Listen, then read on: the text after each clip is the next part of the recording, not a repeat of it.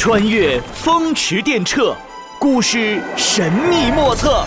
来，快跟上！很冷很冷的冷知识。第十一集，有一种说坏话的诗。秋天的天特别蓝，特别高。诸葛乔治带着王静静和闹闹到郊外练习写生。静静画了一个美人鱼公主在湖边玩耍，闹闹则画了很多鸟儿在天空飞翔。哈哈，本天才的飞鸟图画好喽！这时，一坨鸟屎从天上落下，正好掉在闹闹的画上。啊，鸟屎！啊，太可恶了！我的飞鸟图全被这坨鸟屎给毁了。对，肯定是你画的太差，连鸟儿都看不下去了。别急，闹闹，还记得你们刚学的课文《玲玲的画》里，玲玲不小心把画弄脏了。哦，我知道了，玲玲拿起笔在弄脏的地方画了一只小花狗。哎，那我就在我的飞鸟图上画上一个火热的太阳，这样就看不出来有鸟的便便了。嗯。我在帮你写首诗，这样就更有意境了。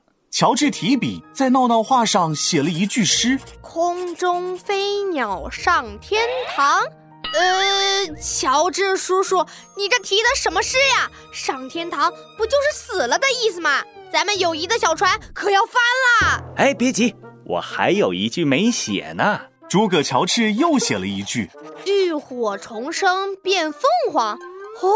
这是说我画的这些鸟都是凤凰，哈，坏话瞬间就变成好话了耶！嗯，这句诗就跟玲玲的话一样妙，坏事变好事了。这种呢叫雅俗诗，开始用俗语贬低，后面呢又突然文雅的赞美。我也要学，我也要学。嗯，那么我带你们去个地方吧。诸葛乔治拿出时空机，念起咒语。开启银河之门，穿梭时空要塞，起！时空机载着三人穿越到了明朝，落在了一座大宅子里面。今天呢，有个财主要给自己的母亲祝寿，特地请了著名才子唐伯虎过来写诗助兴。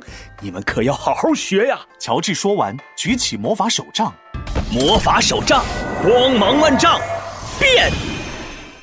魔法手杖绽放出三道金光，王静静变成了一个老太太，闹闹则变成了老太太的儿子大财主。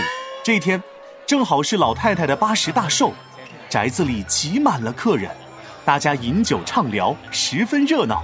唐伯虎到！这时，诸葛乔治变成了唐伯虎，潇洒地走进了大厅。在下唐伯虎，给老太太您祝寿了。好，好，伯虎兄，今天特地请你来，是想请你给家母做一幅画。唐伯虎二话没说，拿起桌上的笔，便刷刷刷地画了起来，很快就画了一幅蟠桃献寿图。画的正中央是一位慈祥的老太太，几个孩子围成一圈，手举着蟠桃，准备献给他。伯虎兄真是妙手丹青啊！这画上家母的样子真是惟妙惟肖。你在这画上再题首诗吧。唐伯虎欣然同意。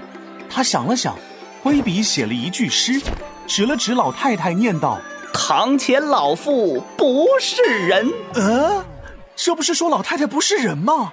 唐大才子怎么在这样吉利的日子开口骂人呢？这这这也太不给面了吧！唐伯虎，你这是何意？我们好生招待你，你竟然开口辱骂家母，不是人！老太太听了也满脸不悦。只见唐伯虎依然云淡风轻的写了第二句诗：“好像南海观世音。”哦，太妙了！这句诗是在夸赞老太太像南海观世音菩萨。哈哈哈哈哈！原来如此啊，伯虎兄好文采。老太太也跟着喜笑颜开。嗯，写得好呀！这时，唐伯虎又写了第三句诗，指了指周围的儿孙，说道：“儿孙个个都是贼。”这句一出，大家又收起了笑脸。真是好端端的，怎么又骂儿孙是贼呢？全场一个个的气得脸都红了。这人摆明了是过来砸场子的嘛！财主老爷生气地指着唐伯虎的鼻子：“你你你怎么能骂我们呢？啊！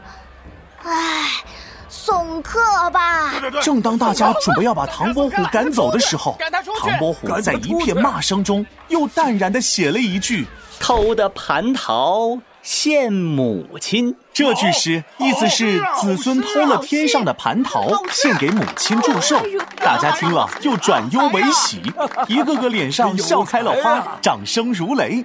财主老爷乐开了花，立即上前给唐伯虎敬酒，说道：“哎哎，刚才都是误会呀。”伯虎兄，你今天做的祝寿诗真是妙啊！嗯，这可是老身过得最有趣的一次生日啦！因为唐伯虎的几句雅俗诗，老太太的寿宴也变得新奇有趣，宴会也在一片欢声笑语中结束了。斗转星移，时空穿梭，寿！诸葛乔治启动时空机，回到了郊外。有意思，好玩。这种雅俗诗的套路我也摸透了。哎，你可别吹牛，说两句看看。呵，来两句就来两句。嗯，啊，有了。嘿嘿，乔治叔叔不是人。嘿，你这抄的也太没水平了。呃，下一句呢？不是人呀，不是人。嘿嘿，我先回家吃饭喽。想到了再告诉你。